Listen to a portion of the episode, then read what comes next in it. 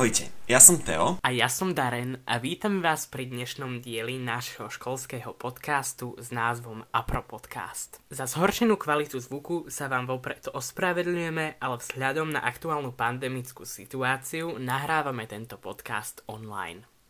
Do dnešnej epizódy sme si pozvali učiteľa slovenského jazyka, literatúry, etickej výchovy a rétoriky Radoslava Matejová. Ahoj Rado, vítame ťa v našom podcaste. Som veľmi rád, že môžem vystúpiť, povedať ahoj, povedať niekoľko názorov, niečo o sebe, o vás, podľa toho, čo sa budete pýtať. Nech sa páči.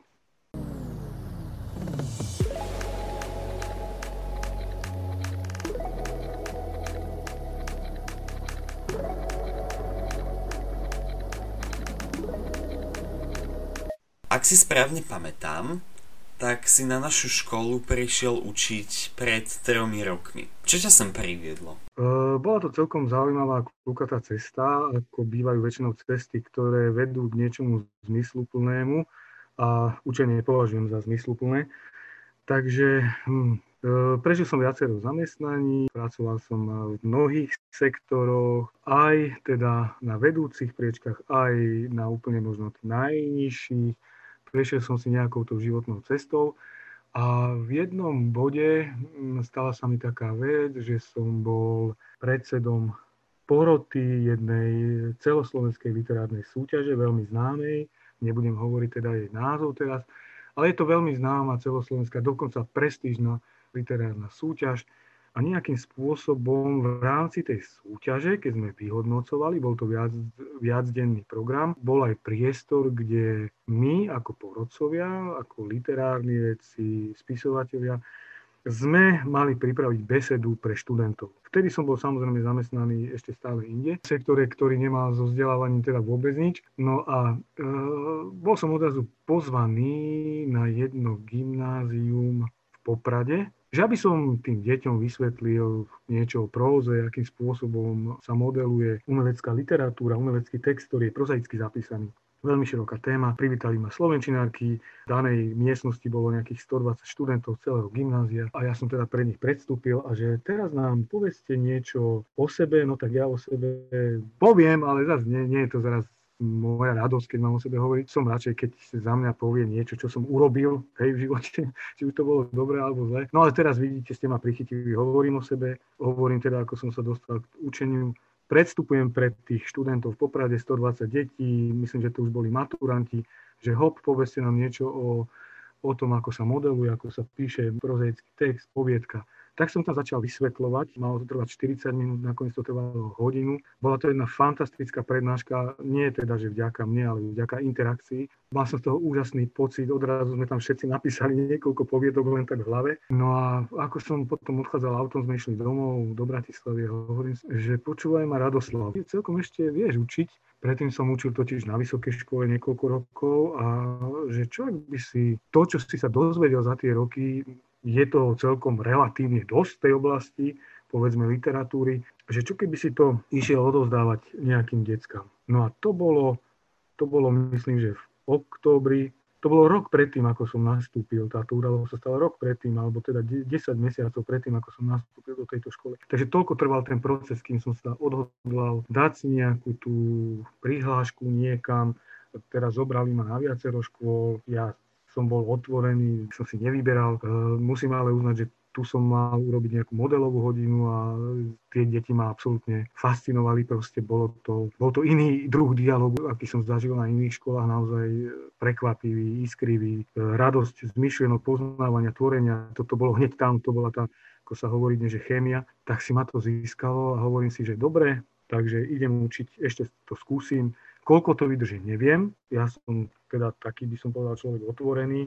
Keď to deti príjmajú a keď to funguje, tak to budem robiť. Keď zistíme, že to nejde, že ideme do jamy, a že to tam škrípe, tak pôjdem o dům dál, ako by povedali Česi, že pôjdem ďalej. Takže beriem to takto ako vec, ktorú práve robím. Mám ju veľmi rád, učím veľmi rád, najradšej učím vtedy, keď ma naučia same deti. Áno, to, to sú najväčšie zážitky, možno je to paradox.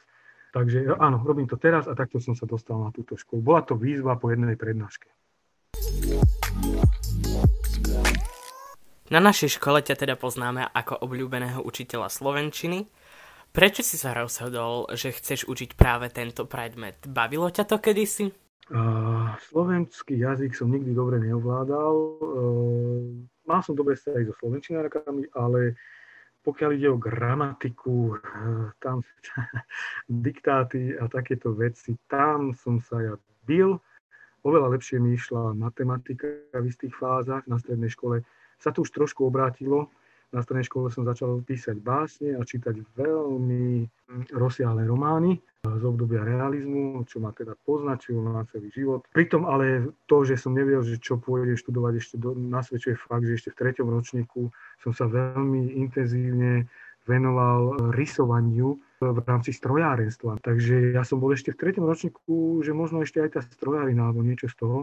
A už potom to definitívum padlo vlastne v štvrtom ročníku na strednej škole, kde som si dal dve prihlášky na vysokú školu. Úprimne povedané, že veľmi som nechcel ísť na vysokú školu, nechcelo sa mi už ďalej študovať, bol som unavený, chcel som niečo také dobrodružnejšie, ale prekvapivo, aj keď som sa teda ani na jednu vysokú školu nepripravoval, na obe vysoké školy, kde som si dal prihlášku, ma prijali, čo som bol, ja neviem, či doteraz Ja neviem, či som bol príjemne prekvapený, ale tak akože dobre. Zobral som to, nakoniec som si vybral teda slovenčinu, filozofiu v Bratislave. To bolo ešte vtedy, keď ten odbor naozaj bol dosť ťažiskový v rámci tej fakulty a veľmi náročný aj z hľadiska filozofie. Uh, tak to som študoval, potom som samozrejme pracoval v novinách, na vysokej škole. Uh, potom po niekoľkých rokoch som si splnil sen a šiel som študovať ešte astronómiu, to je len s maturitou, teda to bola stredná škola v rámci takého dištančného štúdia, to nazvime, v Hurbanove, takže v podstate môžem obsluhovať akékoľvek observatórium na svete. Čiže aj takýmto spôsobom, možno aj to vidno, že sa to stále vo mne bije, aj to exaktné s tým humanitným. Spomenul si, že si si splnil sen tým, že si išiel študovať astronómiu, to ma veľmi zaujalo. Takže plánuješ sa tomu ešte niekedy v budúcnosti aj tak viac venovať, že by si išiel pracovať do observatória? No, veľmi dobrá otázka, veľmi pekne ďakujem. Toto je veľ, veľ, veľmi príjemné na toto odpovedať takto, aby, sme, aby nám bolo jasné. Ja už v tejto chvíli, hoci to znie tak starecké, ale to nie je, je to pre mňa slobodné, nejaké plány si nerobím. Mám dojem, že život plánuje za mňa. Stále viac a viac. Je to tým, že keď som bol mladý ako vy, mal som dojem, že, že si niečo plánujem a že mi ten plán buď vyjde alebo nevyjde.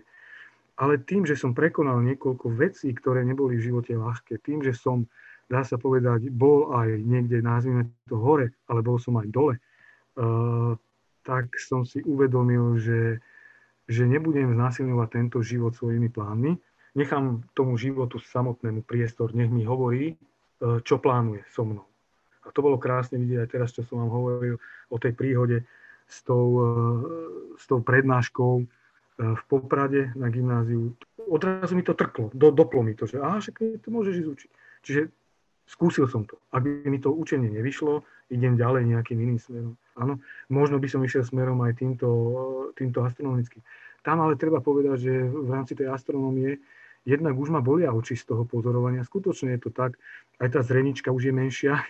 Idú astronómovia vám povedia, čo to je. Treba pozorovať, kým sme takí dvadsiatnici, tridsiatnici. Potom sa nám to už zhoršuje. Ja som mal splnený, pre mňa to bol sen v tom, aby som rozumel áno, sférické astronómie, aby som rozumel, čo je, čo vidím večer na oblohe, akým spôsobom sa to hýbe, aby som mal nejaký prehľad o tom, ako je to s tou chémiou hviezd, akým spôsobom je to s vesmírom, kde som vo vesmíre, kde je Zem, ako to tu funguje, pretože teda fyzika je spojená s tými najhlbš- najhlbšou podstatou hmoty. To je zase zároveň prepojené na filozofiu, ktorú som tiež študoval. Čiže ono je to takto prepojené. Takže ja už akoby nemám ani plány, ani nejaké sny, ale necítim sa preto nejak defektne. Ja, ja sa s toho teším. Ja sa cítim slobodne. Že v podstate toto za mňa rozhoduje do veľkej miery život. Keď sme sa pripravovali na tento rozhovor a vyhľadali sme si tvoje meno vo vyhľadávači, jedna z prvých vecí, ktoré sa nám zobrazili, boli tvoje tri knihy. Jednosmerný spánok, Nemusím nič povedať a Laco Novomeský. Čo ťa inšpirovalo k ich napísaniu a skrýva sa za nimi nejaký zaujímavý príbeh? Jasne, tak to poviem presne, ideme od konca, ak môžem teda. Či môžem k tomu? Jasne, kľudne, ako chceš. Laco Novomeský, á, tu ju mám, tu ju mám v knižnici Laco Novomeský, básnické dielo. Tak to je súborné dielo, to je súborné dielo Laca Novomeského, na ktorom som pracoval asi pol roka. Toho nie som autor, ja som tam napísal, myslím, že len úvodnú štúdiu a kalendárium života a tvorby Laca Novomeského na záver. A ja som vybral z jeho tvorby. Laco Novomeský bol uh, autor, ktorý zasiahol takisto do môjho života, jeho poézia ma oslovila. Keď som bol na gymnáziu a prebrali sme Novomeského, tak ma to nebavilo, bolo mi z toho zlé, nechcelo sa mi to čítať. Vidíte, no bol, potom som bol starší a odrazu, odrazu to ku mne prehovorilo. Bolo to, bola to veľmi pekná práca, mal som možnosť na tej knižke pracovať, takže, takže som si zgustol, spoznal som život Laca Novomeského, aké to bolo, keď vstupoval do politiky, do verejného života, ako bol v base, teda vo väzení, a akým spôsobom prežil svoj rodinný život, ako ťažko zomieral. Veľmi, veľmi dobrá kapitola a veľmi poučná aj pre môj život, tento Laco Novomeský. A tú knihu mám, predstav si, že tu mám ako jedinú zo svojich kníh tu v knižnici. Ten Jednosmerný spánok neviem. Ja som to buď porozdával, alebo, alebo mi to niekto zobral, alebo neviem čo. Áno, to bolo teda ešte v mladosti, ja sa smejem, samozrejme už ten názov. Uh, mal som vtedy dvoch kamarátov, obidvaja kamaráti povedali Jednosmerný spánok, to je najtrapnejší názov, aký kedy počuli pre knihu, tak sme sa výborne zasmiali na tom. No, uh, bolo to v dobe, keď som bol na vojne. Áno, ja som ešte bol na vojne, prosím pekne, bol som na tej vojne rok. Um, a zaujímavé, vidíte, aj s tou astronómiou bolo, že práve v tom roku bolo zatmenie slnka. Ja som robil teda na vojne zdravotiaka a rovno sme boli na streľbách. Si aj neviete možno predstaviť. Boli sme na streľbách v lese a pekne sme, že počúvajte, ide zatmenie slnka, prerúžme streľby, tak všetci tí kapitáni, majori, aj s nami vojakmi, všetci ticho a pozorovali sme zatmenie slnka. Áno, tak to bolo také, také úžasné, že naozaj taký tieň bol všade, všetky vtáky stichli, ten les sa ponoril, bolo to také šeré. A to, to bolo fakt pár minút a potom zase čvírik a všetko bolo úplne ako po starom. No dobre, to som odbehol teraz, ale uh, tá knižka, no tak v tejto dobe som to písal, to už bolo napísané, ja som to odnesol do vydavateľstva, ja som netušil, že to idú vydať a som sa vrátil akoby z tej vojny. No a že, že Rado, však celkom akože, no čo, že vy, vy, vy ste mi vydali tú knihu, no tak ja som sa na tom nasmial, pretože to je experimentálna poézia, veľmi zábavná, uh, má len provokovať človeka, aby sa zasmial, aby poéziu nemýmal tak vážne. Bolo, bolo to gesto takého postmoderného mladého muža, čiže mňa vtedy, e, ktorý sa chce zabávať s textami. Áno, tá textová zábava, hypertextualita, metatextovosť, e, všetky tieto kategórie, ktoré sú v postmoderne známe, to som tam v podstate dal. Zároveň tie tá poézia má charakter formálny ako vedecký text, to znamená, že máte tam citácie, máte tam poznámky počiarov, máte tam nejaké zdroje, ale to všetko je výmysel, to je taká báchorka, ako by sme mohli povedať. Proste je to zábava, bol to iný pohľad na poéziu, ktorá, e, ktorý mi liezol na nervy, to, že je veľmi seriózna, že sa predstavuje ako niečo, ako nositeľka nejakých veľkých hodnôt a tak ďalej. Tak ja som v tej dobe urobil úplný opak, urobil som z nej ironický monument, dá sa povedať, ako a v rámci postmoderny to bol úplne taký naozaj pravý príklad, aký v tej súdobej literatúre pred tými dvadsiatimi rokmi existoval. Potom som vlastne za niekoľko rokov napísal niekoľko poviedok. Priznám sa, že ich mám viac a ja som ani v podstate zabudol, ktoré som dal do tej svojej poviedkovej knihy. Nemusím nič povedať. To som mal viacero poviedok a vybral som tam asi nejakých šesť. Uh, mohol som ju vydať elektronicky, takže som sa, uh, takže ona printovo neexistuje a som rád, že som ju mohol vydať elektronicky. Je, myslím, že dostupná na tom Martinuse, uh, ja, ja to nekontrolujem. Uh, a tam som vypovedal, čo som považoval za dôležité. Znovu poviedka ako žáner je veľmi vďačná. Uh, ak to niekto čítal, vie, že sú tam aj naozaj veľmi humorné momenty, ironické veci, niektoré veľmi ostré, zároveň sú tam aj niektoré možno pôvabné myšlienky, pekné pasáže, proste keď som písal tie poviedky, bol, bol to pre mňa ako pobyt vo vodopáde, kde, kde som oblievaný čerstvou vodou, sám som sa na tom zabával, bavilo ma to. A hovorím si, že dobre, mám tých poviedok viacero, tak som z toho urobil knihu, podarilo sa to nejako vydať. Takže toto sú, a ďakujem pekne za pripomenutie, toto sú vlastne tri také oficiálne knižky, ktoré mám. Dve z toho sú moje autorské a Laco Novomeský. Tam som ako redaktor, koordinátor toho vydania. Uh, ja je, teda ten jednosmerný spánok doma mám, však to ty vieš. A, ale okrem toho, že teda si napísal tie knihy, teraz si učiteľom, pracoval si, ako si povedal, v redakcii novín, tak ak sa nemýlime, tak uh, si šoferoval aj auto tri roky. Áno, áno. Bavila ťa táto profesia, alebo to bolo áno. niečo, tiež taká náhoda, ktorú napísal, určil život? Uh, takto, uh, áno, robil som šoféra, bol som, teda robil som to dva roky. Koľko si hovoril, že tri? Či dva? Ja som myslel, že tri, ale neviem, môžu to byť dva, nie, ja neviem ma, presne. Nie, nie, určite, viac by som to asi aj nevydržal. Boli to... Takto, boli to dva roky.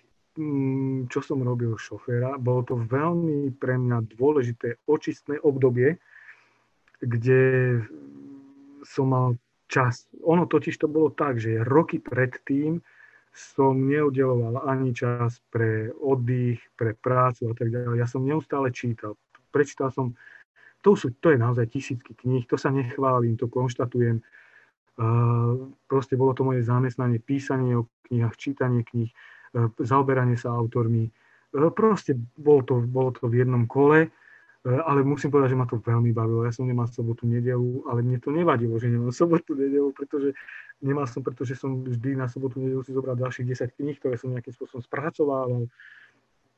To znamená, som čítal, zároveň som... Uh, publikoval test, texty, veď mám tisícky, ja neviem koľko článkov, kdekoľvek, ja, ja som to už prestal počítať a, a už teraz nepíšem a dá sa povedať, že už ani nejako veľmi nečítam. To, to je také zvláštne, k tomu sa ešte môžeme vrátiť. No a čiže takto som žil niekoľko rokov, len to sa zrejme nedá takto žiť do nekonečna. E, treba zrejme, a znovu to možno bol život, nazvime tú silu ako to chceť, Že, že chlapče vráca trošku do reality. To, po, to hovorím tak akoby obrazne, že prišla chvíľa, kde, kde že stop a tu, tu musí nastúpiť nejaká realita. To nemôžeš byť niekde zavesený svojou mysľou v nejakom abstraktnom priestore kníh, uvažovania alebo ja neviem čo všetkého. Uh, tak som sa teda vrátil do tej reality. Rozmýšľal som, že čo budem so životom robiť ďalej. Samozrejme, že som na nič neprišiel, pretože tie plány, to plánovanie mi nie, veľmi nejde. Ja som to už hovoril v tomto rozhovore.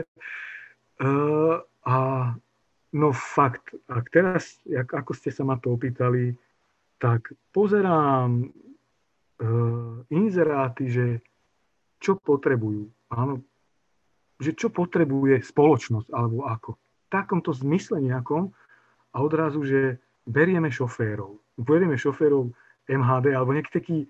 A to bola len taká krátka nejaká reklama niekde. A ja hovorím, že to čo bolo? Počkaj. A, takže, a prečo nie? Tak, no, išiel som teda na, dobra, no, na dopravný podnik. Samozrejme, bol to, bol to, to by bol rozkošný, to by bol rozkošný film z tohto, ako sa tvárili, že, že ale veď vy ste pán doktor. Ja hovorím, to nevadí, že som pán doktor. Teraz by som rád aj šofér. Môžem šoférovať, že ako doktor? Ešte takéto otázky. Prosím vás, mohol by som, ako ja viem, že je to trápne, že teda som, mám vysokú školu, ale že mohol by som si zašoférovať. Takže tak trošku na mňa aj pozerali hneď tam psychotesty, lebo že či som normálny. Ono to fakt vyzeralo dosť divne, ale takéto situácie ja milujem. Áno. Takže ono to bolo také dobrodružno, smiešno, trápno, dramatické. A toto je výborné, keď je to takéto. Takže napokon som si tam urobil aj teda vodický preukaz.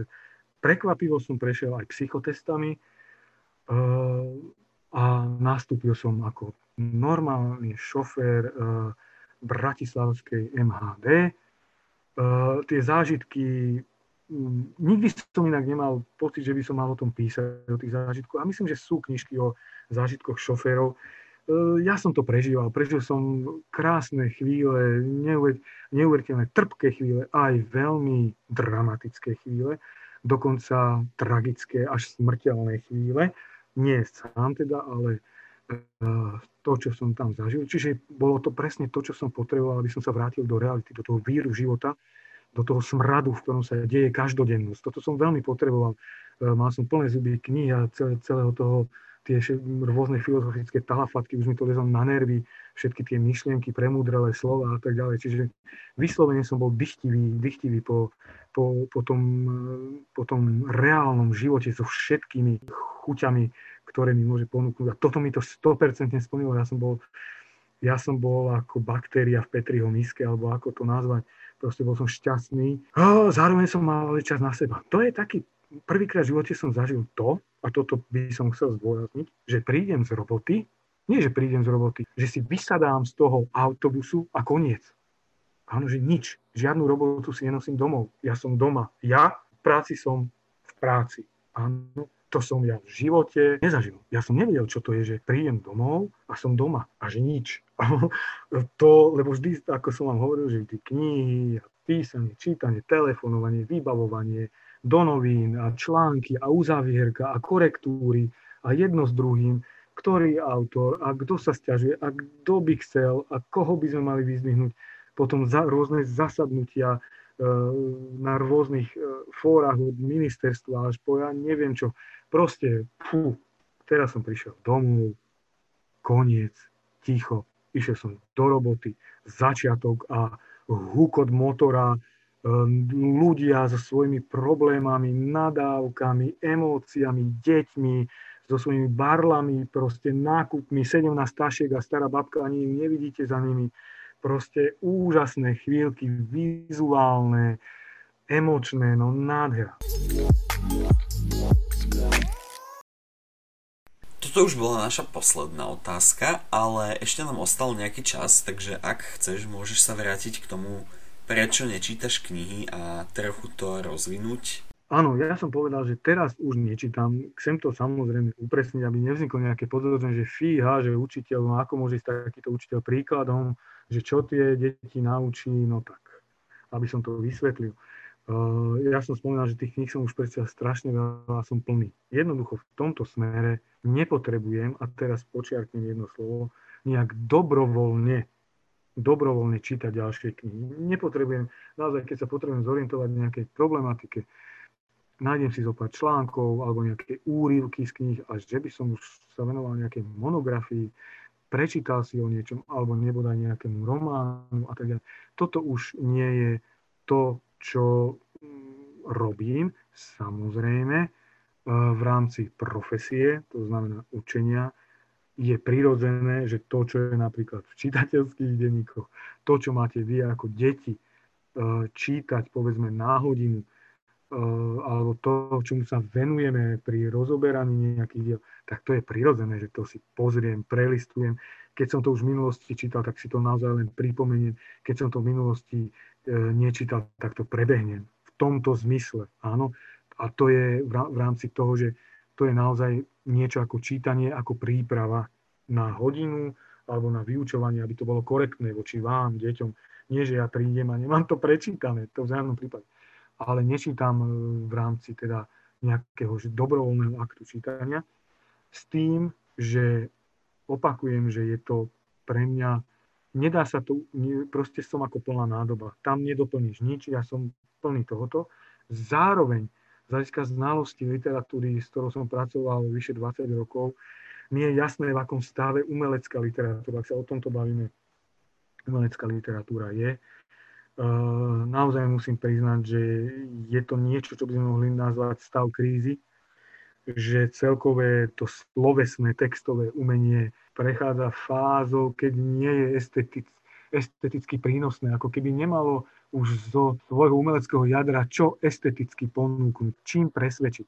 Preto sú mnohé tie texty kontaminované alebo teda modelované aj politikou, čo ja nemusím, úprimne to poviem, alebo majú, majú ďalšie kontexty, ktoré akoby nesúviseli so samotným tým umením, na aké som ja viazaný. Ja som vám spomínal, že na strednej škole som úplne prepadol čítaniu románov e, realizmu a zrejme tam sa zakotví moja predstava o tomto žánri a milujem ho taký, ako bol tam stanovený.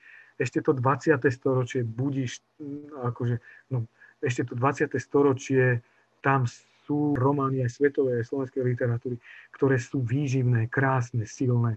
Áno, to uznávam. Za posledné roky e, ja neevidujem pre mňa niečomu by som venoval voľné chvíle, ako pri, pri čítaní. Práve kvôli tomu dôvodu, že román ako taký, ale aj ostatné žánre sú v, v podstate ako keby sa niečo tu dialo, možno v koncoch, že, že už naozaj sa to preklopí do nejakého hybridu, kde bude naozaj zmiešanina umeleckosti, vedeckosti, politického diskurzu, psychick- psychológie a ďalších vied a takéto nejaké plastelíny, proste, kde to zmiešate a niečo, nejaká taká hybridná zmes, teda nejaký hybrid z toho vznikne. Toto, toto je teraz v súčasnosti. To sa už dialo aj v tých deväťdesiatych rokoch predchádzajúceho storočia, keď teda nastúpila v plnej sile, tak by sme mohli nazvať aj u nás postmoderná, ktorá práve s týmto ráta. E, proste, že akoby ten literárny text už nebol sám o sebe legitímny svojou estetickosťou, ale, ale ďalšími svojimi funkciami a sám seba spochybňujúci. To je, to je také zvláštne. Takže ak nemusím, vo voľnom čase tý, takýmto veciam neholdujem, zároveň si uvedomujem, že literatúra je v niečom, čo sa volá kríza. E, ten najvypuklejší príklad, a tým už končím, je to, že absolútne sa už niekoľko, už môžem povedať možno desať ročí, dobrovoľne nečíta poézia. To, to je celá lyrika, v podstate ako druh, literárny druh, neexistuje. Z hľadiska čitateľa neexistuje. Vydávajú sa knižky, poézie, ale dosah dvaja, traja ľudia. Tak ďakujeme ti ešte raz, Rado, že si sa ku nám dnes pripojil a ďakujeme aj vám, naši milí poslucháči, že ste nás počúvali. Veríme, že sa vám tento podcast páčil a dúfam, že si nás vypočujete aj na budúce, keď vás podcastom bude sprevádzať Lívia a Sofia. Ďakujem pekne za túto možnosť a teším sa na každú hodinu, ktorú môžem vyučovať v tejto škole, byť s vami, rozprávať sa, žiť.